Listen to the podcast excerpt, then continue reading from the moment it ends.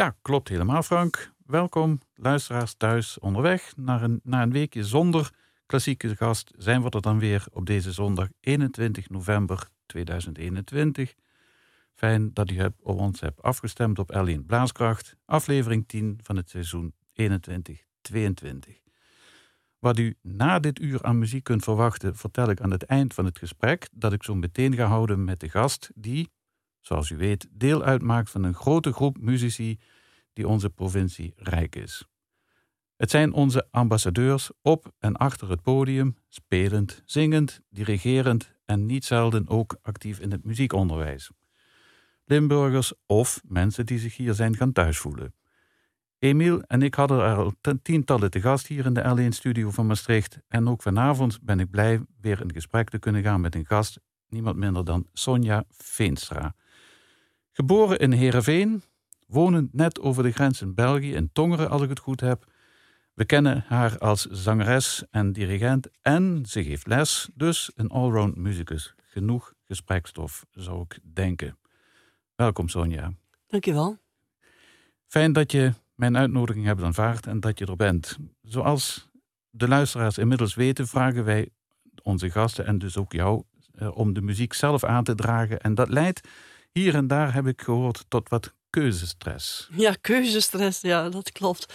Uh, dat is iets waar ik veel last van heb. Um, omdat uh, uh, als je zes stukken mag uitzoeken, betekent dat je er ook tien stukken niet bij mag zetten. Ja. En dat leidt dan ja, tot nadenken en ja, de keuzestress, kortom. Ja. Ja, ja, ik hoor het trouwens vaker, ook van de andere gasten. Ja, er is zoveel moois ja.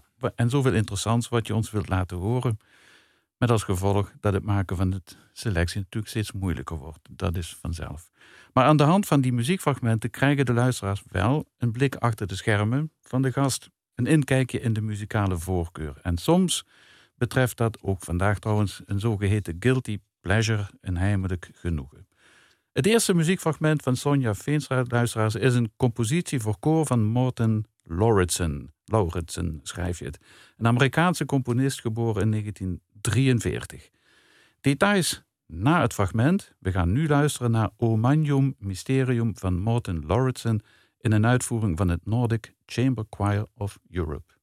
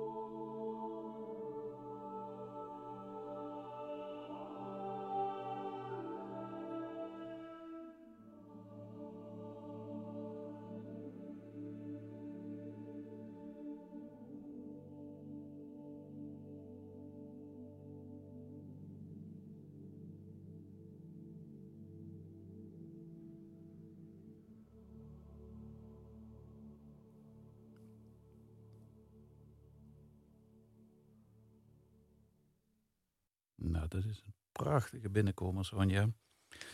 Martin Lauritsen's O Magnum Mysterium. Je bent overigens wel de eerste die ons een maand eerder vooraf eigenlijk al een beetje in de kerststemming brengt. Hè? Ja, ja. Maar als je repeteert met een koor voor de kerstconcerten, dan moet je natuurlijk eh, ruim op tijd daarmee beginnen. En zeker als het een werk van uh, deze moeilijkheid betreft. Ja. En uh, ik ben uh, aan, aan dit koorwerk begonnen met het Yakara Ensemble. Dat is uh, een ensemble dat ik heb opgericht eigenlijk vlak voor de corona. En waarmee we dus heel jammer genoeg nog niet een optreden hebben kunnen geven. Hm. Omdat um, voor het allereerste optreden zijn we eigenlijk tot na de generale repetitie hebben we nog moeten stoppen. Uh, uh, zo vlak van tevoren nog. Dat was uh, echt heel erg voor iedereen. Um, maar ik heb dat ensemble opgericht. Het bestaat uit koorzangers, zowel uit Nederlands Limburg als Belgisch Limburg. Ik woon natuurlijk in Belgisch Limburg nu. Ik woon opnieuw aan de Jeker. Ik zeg opnieuw, omdat ik woonde daarvoor niet aan de Jeker. Maar ik was natuurlijk op het conservatorium in Maastricht veel eh, daar uh, bij de Jeker in de buurt. En um, ik, ik vond dat een, een ongelooflijk toeval eigenlijk, dat toen ik in Tongeren kwam wonen, ze de Jeker opnieuw in de oorspronkelijke bedding hebben teruggelegd. En die loopt nu dus uh, bij ons voorhuis langs. Okay. En het is dus in die zin een grensoverschrijdend uh, koor. Dus er zijn mensen uit beide Limburgen die daaraan meedoen. Dat zijn vooral mensen die uh, goed zelfstandig hun partij kunnen zingen. En dat is ook nodig voor deze muziek, die, die soms achtstemmig uh, ja. wordt. En eh, de naam van het koor was? Yakara, dat is de en, oude, oude is... naam voor de jeker. Oké, en hoe groot is het koor? Het zijn twaalf mensen. Oké. Dus we hebben per stemsoort hebben we er uh, drie. Dat is. Uh, professionals. Ja, ja semi-professionele mensen. Dus dat zijn mensen die uh, bijvoorbeeld uh, op de academie in Genk en, of andere academies hebben gestudeerd. Ofwel uit Nederland zijn het koorzangers ja, die ook een, een, op, op de muziekschool een opleiding hebben gehad. Goh, wat zonde zeggen. Dan heb je zo'n prachtig nieuw ensemble en dan, dan kun je dus niet optreden. Nee, nee. Zie je het wel zitten rond de komende kerst? Ja, we, ons volgende optreden staat gepland 12 december. En dat nu, dat is snel. En dan zijn we opnieuw ja, volop aan het repeteren. En dan uh, moeten we hopen dat het door mag gaan. Ja, het is spannend hè? Ja, het is spannend, ja. Echt heel spannend. Ja. Je hoort een heleboel berichten, ook heel tegenstrijdige berichten uit de wereld van de koren op dit moment. Hè, met de nieuwe eh, gedeeltelijke lockdown en dat soort ja. dingen. Maar nee, het, gaat er, wordt er niet makkelijker op.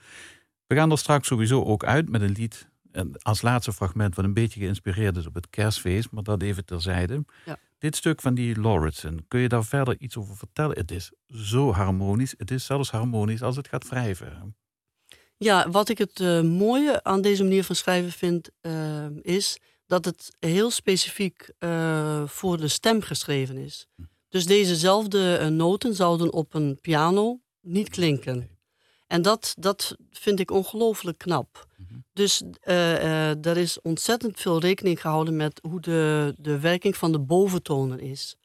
En daarmee. Dat moet je uitleggen. Ja, dus uh, ja, de boventonen van de stemmen, um, die, dat kan harmoniëren op een manier zoals dat bijvoorbeeld op een piano niet gaat.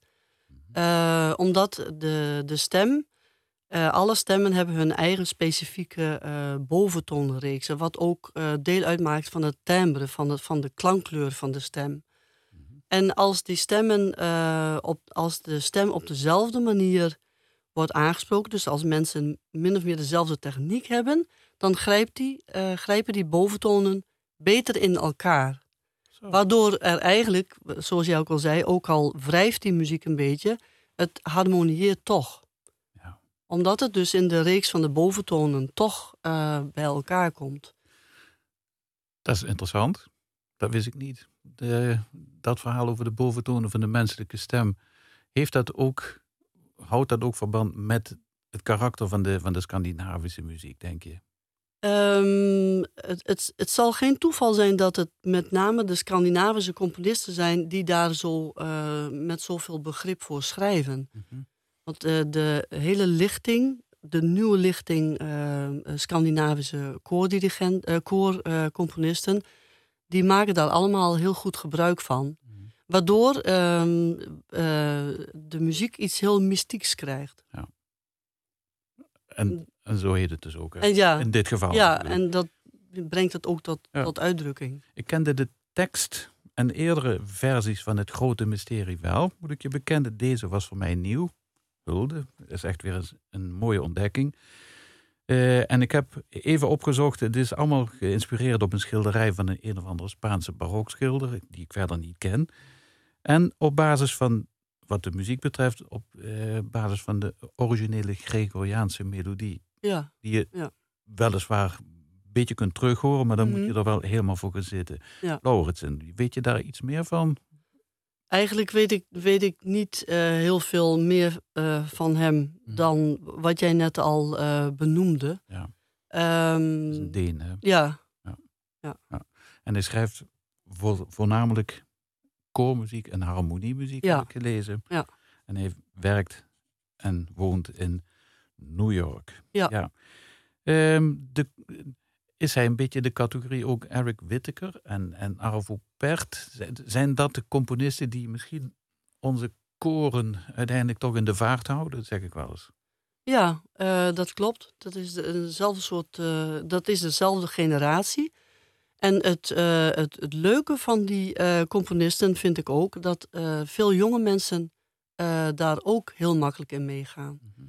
Dus ik merk eh, op de academie in Genk, waar ik eh, lesgeef en waar ik ook eh, de koren dirigeer, dat zij toch geïnteresseerd zijn in deze muziek. Mhm. En dat het toch aanspreekt. En heeft dat met de harmonie te maken, denk je? Ik bedoel, polyfonie is, is niet meer. Hè? Nee. Polyfonie, het, zeg maar, door elkaar zingen van al die stemmen. Dat een beetje naar, naar renaissance voorbeeld. En, en barok natuurlijk. Maar het is volgens mij... Ik heb heel veel koren gehoord waarvan ze zeiden... of we zijn zo blij met die Arvo Pärt en met ook die Amerikaanse Eric Whittaker. Ja. Een beetje populairder. Ja, ja dat is een beetje, eh, als je het onaardig eh, zou zeggen, het zou bijna een beetje tegen de kitsch aan eh, kunnen eh, eh, noemen. Whittaker. maar het, het Jenkins natuurlijk ook nog eens. Hè? ja. Ja. ja. Dus die Armed Man is natuurlijk toch ook een repertoire stuk geworden de Ja, laatste jaren. Ja. Zo'n stuk als zojuist, hè, dat Omagno Mysterium. Is dat te doen voor een amateurkoor, denk je? Dat is heel moeilijk. Ja. Want ehm, het, het is eh, achtstemmig hier en daar. Dat betekent dat als je een ensemble hebt van twaalf mensen, dat er toch al hier en daar één iemand is die zijn stem alleen eh, moet zingen. En dat, dat kan een gemiddeld eh, amateurkoor natuurlijk niet. Tenzij ze zich eh, ja, enorm eh, engageren. Denk jij dat, je, dat het een voorwaarde zou kunnen zijn om dit soort muziek goed te kunnen zingen? Dat je, ja, moet je een perfect gehoor hebben? Moeten we zelfs zo ver gaan dat je zegt, je moet er een absoluut gehoor voor hebben? Absoluut niet. Eh, dat, dat kun je ook niet vragen, absoluut. Nee. eh, aan de gemiddelde koorzanger. Ehm, maar het is natuurlijk eh, een groot probleem van deze muziek, is het op toon houden, inderdaad. Dus waar een gemiddeld amateurkoor eh, vaak rustig een halve toon eh, zakt, Ja. ehm, mag dat bij deze muziek niet Nee, gebeuren. Niet. En dat vraagt heel veel van de zangers, Ja. individueel. Fijn. De gast is Sonja Veenstra, allround musicus zoals ik al aankondigde. En vooral bekend in de wereld van koor en opera. Daar horen we straks nog veel meer over. Maar we gaan even een zijsprong maken naar een instrument dat ook in jouw eh, carrièreopbouw zeg maar, eh, een rol van betekenis heeft gespeeld. De piano. Daar horen we eh, straks de, de details over. eh, vooral over, ook over de thuissituatie en dat soort dingen. Maar ehm, voordat we die switch verder weer naar zang gaan maken, dus eerst eventjes een stukje pianomuziek. En dat is van Frédéric Chopin. En gespeeld door een mij onbekende jonge Chinees-Amerikaanse pianist Erik Lu, of Lu. Vergeef me eventjes als ik het verkeerd uitspreek. Maar er is in ieder geval een bijzondere aanleiding voor deze keuze. En daar ga je ons na het fragment iets over vertellen. En als ik zeg Chopin opus 28 nummer 15, dan weten de kenners wat bedoeld is, namelijk de fameuze regendruppel prelude van Chopin met Erik Lu. We komen erin na enkele minuten en gaan dan door tot aan het slotakkoord en dan herkent u na verloop van tijd gegarandeerd het openingsmotief weer, want dat keert terug.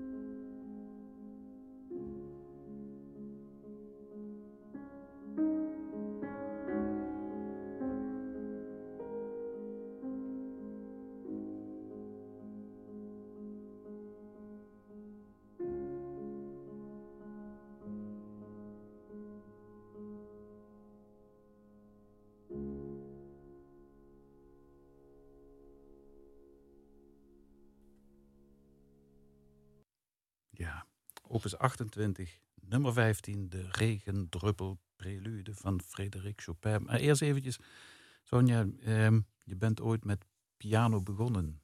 Ja, dat klopt. Kind. Ja. Ik ben begonnen met piano, ik denk toen ik een jaar of acht was.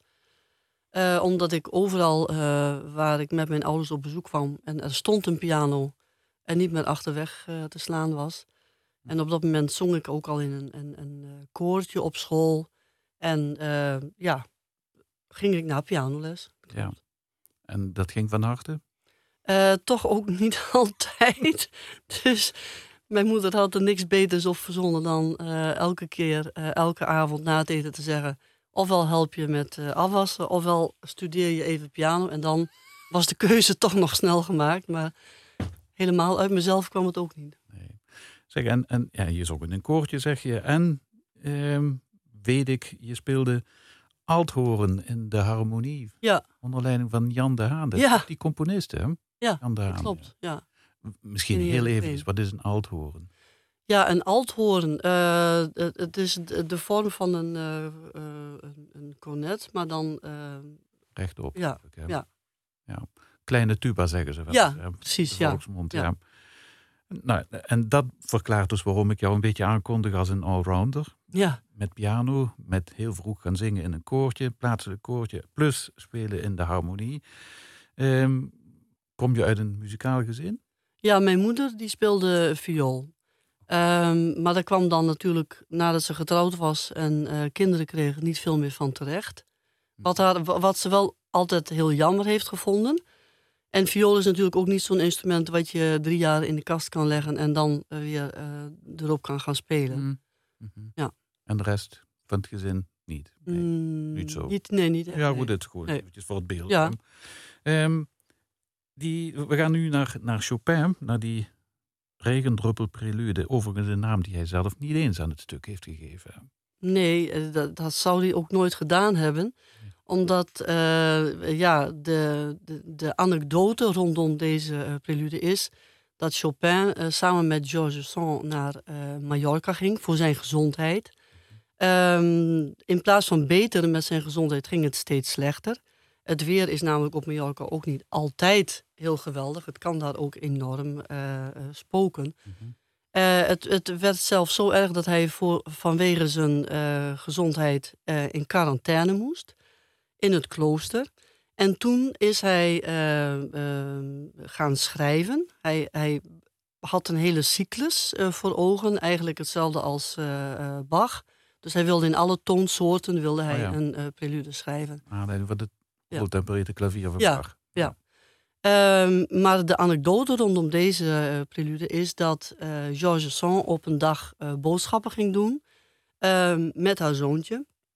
Maar dat het weer zo slecht was geworden dat de taxichauffeur haar niet terug wilde brengen. Waardoor ze dus eigenlijk uren en uren wegbleef. Hij schreef ondertussen toch wel een beetje ook tot wanhoop gedreven door het slechte weer enzovoort en de eenzaamheid deze prelude.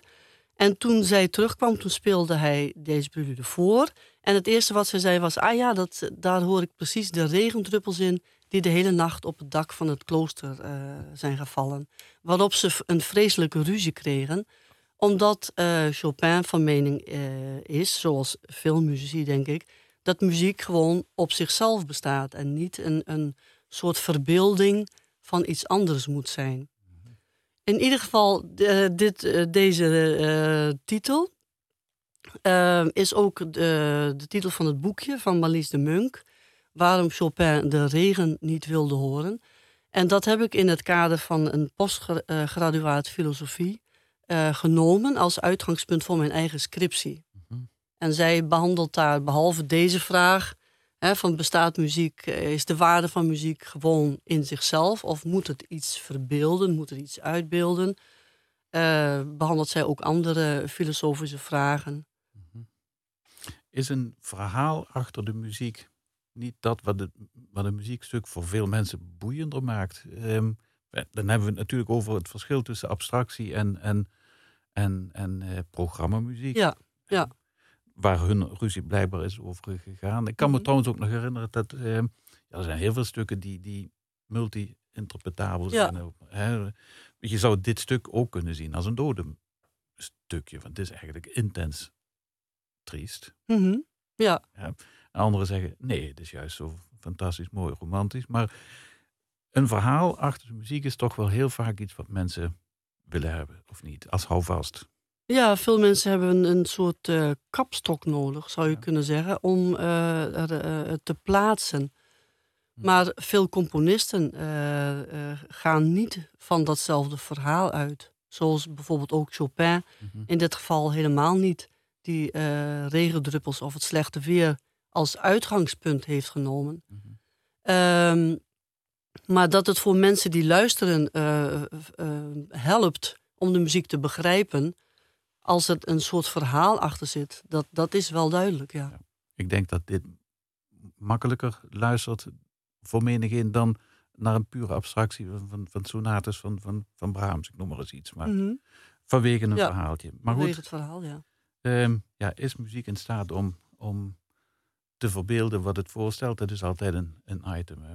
Ja. Muziek is nooit nat als het over, over een stromend beekje gaat, maar je, je kunt wel de suggestie wekken. Heel mooi. Trouwens, die ehm, eventjes nog, die naam Regendruppel is niet van Chopin zelf. Hè? Nee, die is door de dirigent eh, Hans van. Bülow. Ja. Ja, ja. ja. ook een hele interessante, ja. Ja. Goed, dadelijk gaan we het hebben over jouw overgang van eh, piano naar zang enzovoort enzovoort. Aan de hand van het conservatorium en zo. Maar in ieder geval, je bent uiteindelijk gaan studeren in Zwolle. En eh, je zei van tevoren van daar hoort eigenlijk een muziekstuk bij wat ik heel even wil laten horen. En dat is eh, uit Mozarts eh, Requiem Kachels 626. Ehm, de grootste opening van het Dies Irae, de dag van toren, de dag van gramschap, zoals dat zo mooi heet in de katholieke kringen, in een historische uitvoering door het koor en orkest van de Beierse Omroep onder leiding van Bernstein.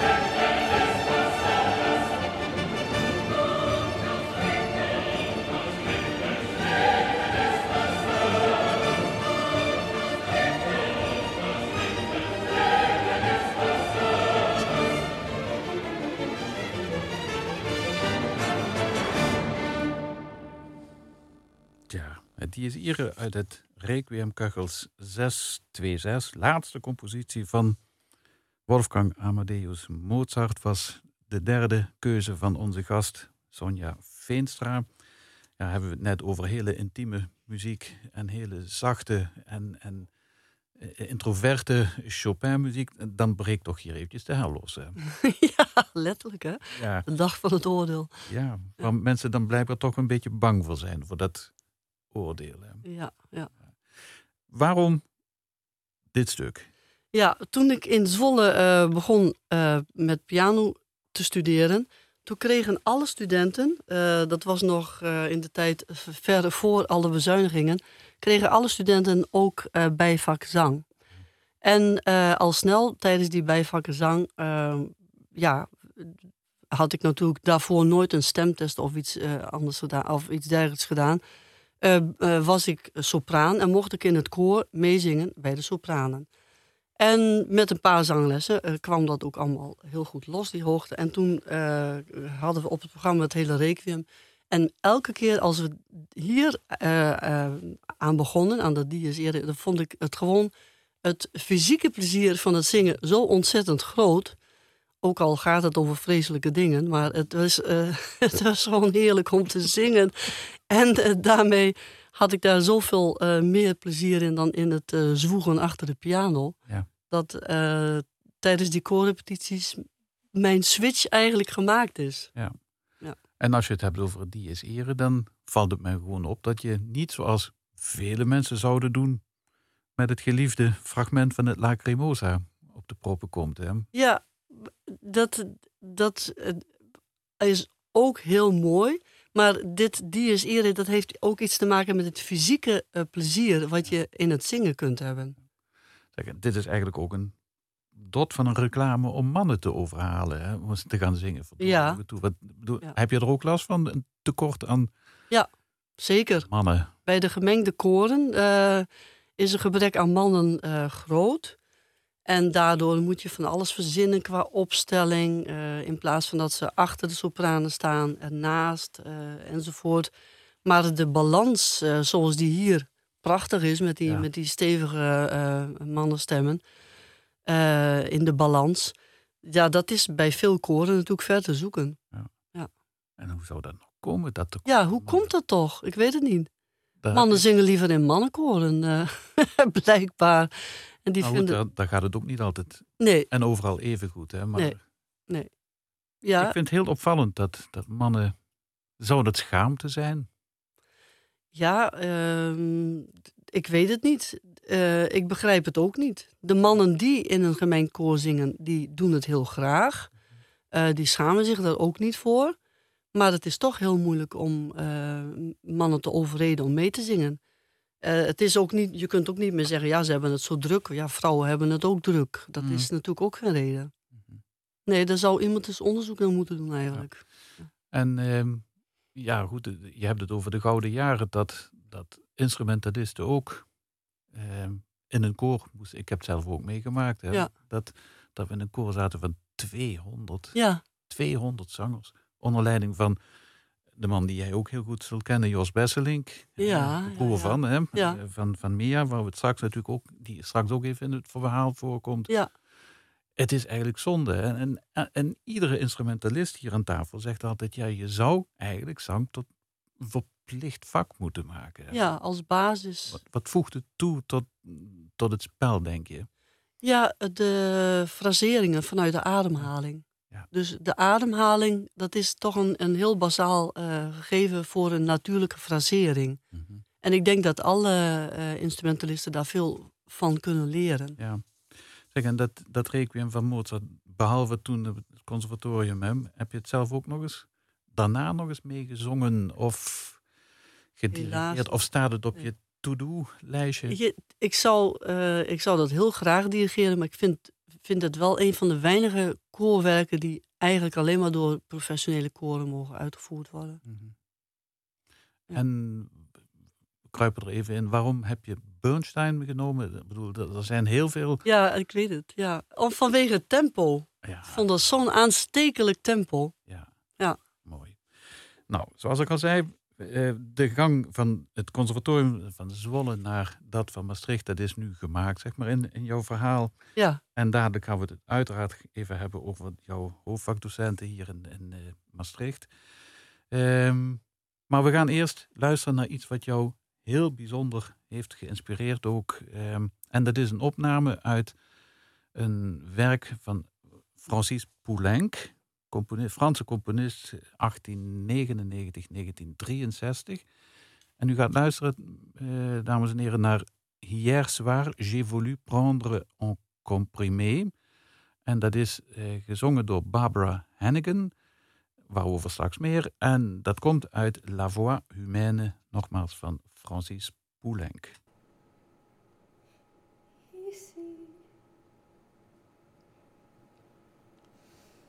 Je n'ai rien mangé.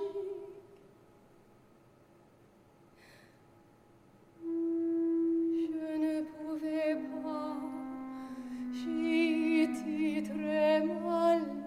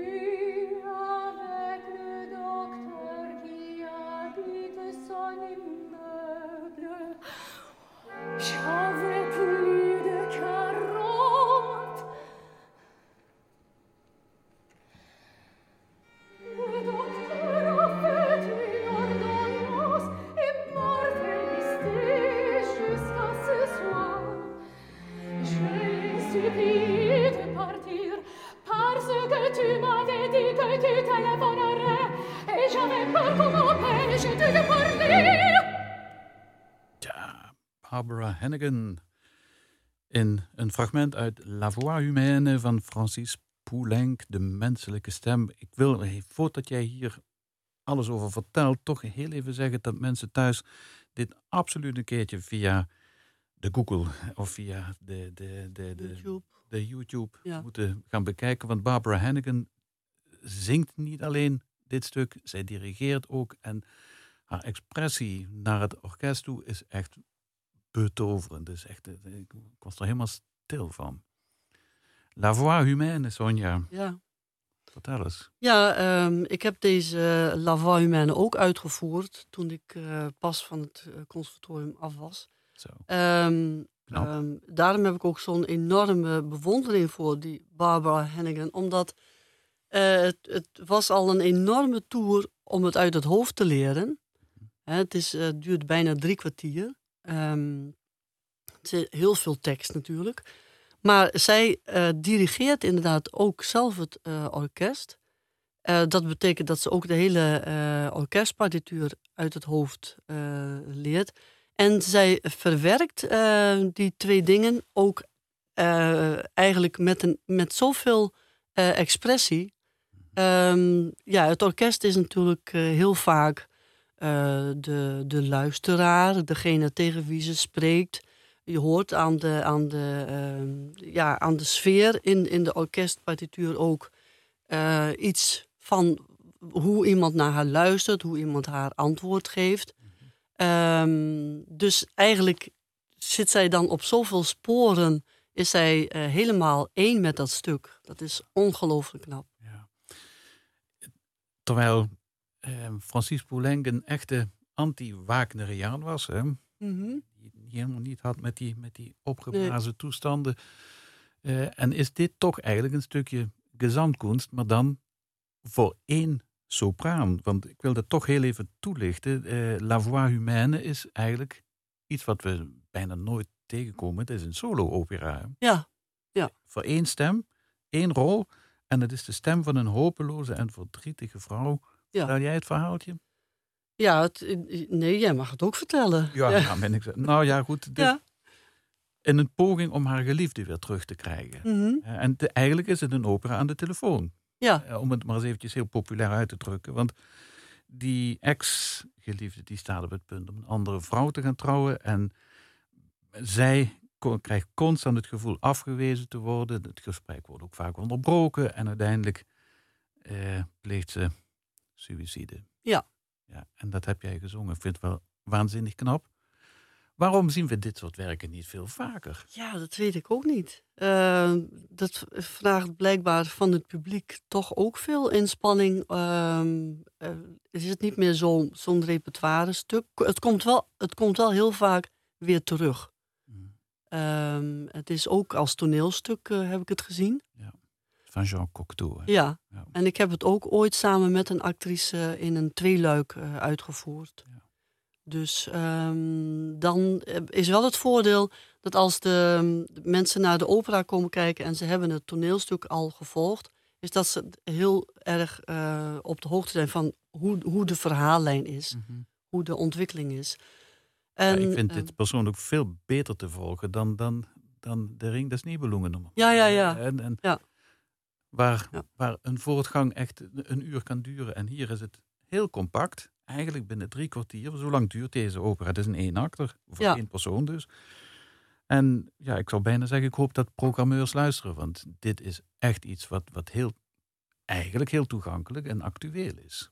Ja, Maar we zijn wat braafjes, vind je niet ook? In onze muziekvoorkeur een beetje te behouden. ja veel, er wordt natuurlijk veel voor het grote publiek. Voor, ja, dat, dat heeft waarschijnlijk ook financiële redenen voor, Ja. voor programmeurs. Dat ze ook moeten zorgen dat ze uit de kosten komen enzovoort.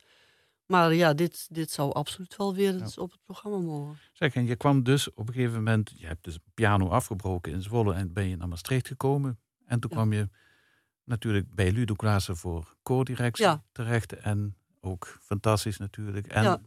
bij Mia, Mia Besselink, hè, de goeroe van de, Ja, ja, ja. van de zangpedagogen. hè. Zeker. Wat, wat is eigenlijk Mia's geheim? Kun je dat vertellen? Ehm, ehm, ik weet wel, toen ik ehm, in Zwolle was ik begonnen met zang en ik hoorde op een bepaald eh, concours, hoorde ik haar leerlingen zingen, hoorde ik leerlingen van haar zingen, een aantal. En ik was eh, erg onder de indruk van de natuurlijke manier waarop die zongen. En toen eh, was ik ook vastbesloten dat ik ook naar Mia Besselink en- wilde. Daar moet je de auditie voor doen. Ik ben toen voor de operaklas eh, gekomen. Ja. En sowieso moet je auditie doen Ja, om aangenomen te worden, ja. oké. Ja, fantastisch. Ja, we hebben er eerdere mensen hier gehad die ook bij haar de opleiding hebben genoten. Het is altijd een feestje om te horen hoe, hoe dat allemaal in zijn werk gaat. We gaan ook naar een totaal ander eh, fragment luisteren nu. Sonja Veenstra heeft ook een, een, misschien een guilty pleasure. Of gewoon, misschien is het niet meer zo guilty en is het gewoon iets waar je ook vreselijk veel van houdt. En waarom zou dat stiekem moeten zijn of in het geheim? Maar we gaan luisteren naar eh, een werk dat ongetwijfeld te maken heeft ook met jouw werk in Genk. Kan me niet anders voorstellen. U thuis en wij hier gaan luisteren naar Aretha Franklin's cover. De versie van I Say a Little eh, prayer sorry, van Dionne Warwick.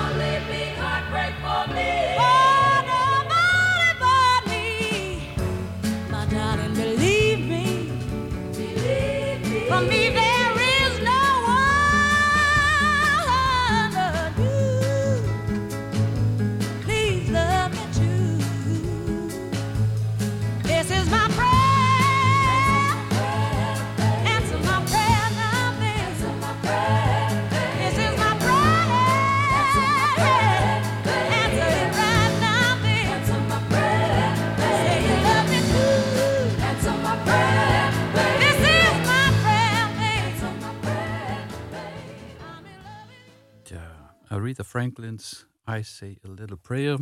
Oorspronkelijk gezongen door Dionne Warwick. En het is een liedje van Burt Bacharach en Hal David. Ja, En vertel eens, ja. heel kort. ja heel kort. Ja, gospel, dit, is, soul, dit, is, ja. dit is wat ik eh, eh, bijvoorbeeld eh, als ik in de auto zit heel, graag, heel graag naar luister. En ja, ehm, ik ben jarenlang ga ik eh, in de zomer ga ik naar Oostenrijk met een zangwandelvakantie. En mijn dochter ging tot voor kort vaak mee. En dit is dan een van de eh, weinige stukken die wij alle twee heel geweldig vinden. Dus, en ook, an, ook andere, eh, Aretha Franklin's enzovoort. En daarmee hebben we dat wel echt eh, grijs gedraaid, vaak. Het is eigenlijk ook wel een beetje een ode aan de liefde. Hè?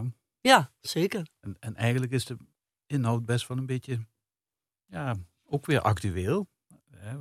La Voix Humaine is, is, is, is actueel qua onderwerp en dit ook. Want dit is een vrouw die zing- zingt dat ze de hele dag aan haar man denkt. die Ja. In Vietnam zit. Ah ja, Ja. ja, ja. Dus, eh, ik kan mijn haar en ik denk aan jou en ik doe dit Ja. en ik denk aan jou. En, Ja. dus, eh, ja. Eh, jij geeft dus les in Genk aan de academie. Is dat een muziekschool of is dat een, een- is dat een conservatorium? Hoe moet ik dat zien? Ehm, dat is een muziekschool. Mensen krijgen wel allemaal notenleer erbij. Er worden ook, worden, krijgen daar ook examens in. Dus als je begint op de academie in België, dan krijg je een uur les samen met twee of drie andere mensen, of samen met twee andere mensen. En je krijgt eh, maar liefst drie uur eh, notenleer in de week. Zo. Dus, eh, Dat is jaloersmakend. ja, weet je Ja. wel, ja. Mooi. Maar goed, dat verklaart dus waarom jij met zoveel soorten van muziek bezig bent. Ja. Koor en ja, ja. solozang en musical en lesgeven enzovoort. Ik ga jou heel snel vragen om het laatste fragmentje bij ons wel maar heel eventjes aan te kondigen, want ik wil dadelijk ook vertellen wat luisteraars in de tweede uur kunnen gaan horen. Eh, het stuk wat u dadelijk gaat horen, wat nu heel kort wordt ingeleid, heet het prolicht eigenlijk, hè, Ja. noorderlicht, Noorderlicht. Northern Light van Ola Gieyo. Ja. Ik heb dit eh, uitgekozen omdat eh, dit staat op het programma voor het kerstconcert op eh, 18 december. Aha. Waarvan we nu natuurlijk allemaal hopen dat het ook echt doorgaat. Ehm, het het is opnieuw een, een, een koorwerk in de kerstsfeer, dat, dat klopt. Het, het geeft voor mij ook heel erg eh, opnieuw eh, de mystieke beleving van, van de kerstperiode weer. Ja, het is wat anders dan het. het Ja. Er is een kinderke geboren. Ja. ja precies. Ik snap wat je bedoelt. Daar gaat u dadelijk naar luisteren, luisteraars, naar eh, Northern Light door het koor Phoenix Chorale uit Amerika van de componist Ola. Hè, Dat is in New York wonende en werkende Noorse componist. In deel 2 van in eh gaat u luisteren naar opnames van het Rumpens Mannenkoor, RMK 1921 in het kader van hun 100-jarig bestaan. Ik dank Sonja Veenstra heel hartelijk voor de bijdrage aan dat eerste uur van het programma. Fijn om je nog beter te hebben leren kennen. Dank je wel voor alle bijdrages en muziekfragmenten. U weet, deze uitzending wordt dinsdag 23 november nog een keertje herhaald, s'avonds om 10 uur. En u kunt het ook nog een keertje online terug horen op l1.nl slash blaaskracht. Heel hartelijk dank nogmaals en we gaan eruit met de muziek van Ola Guillermo.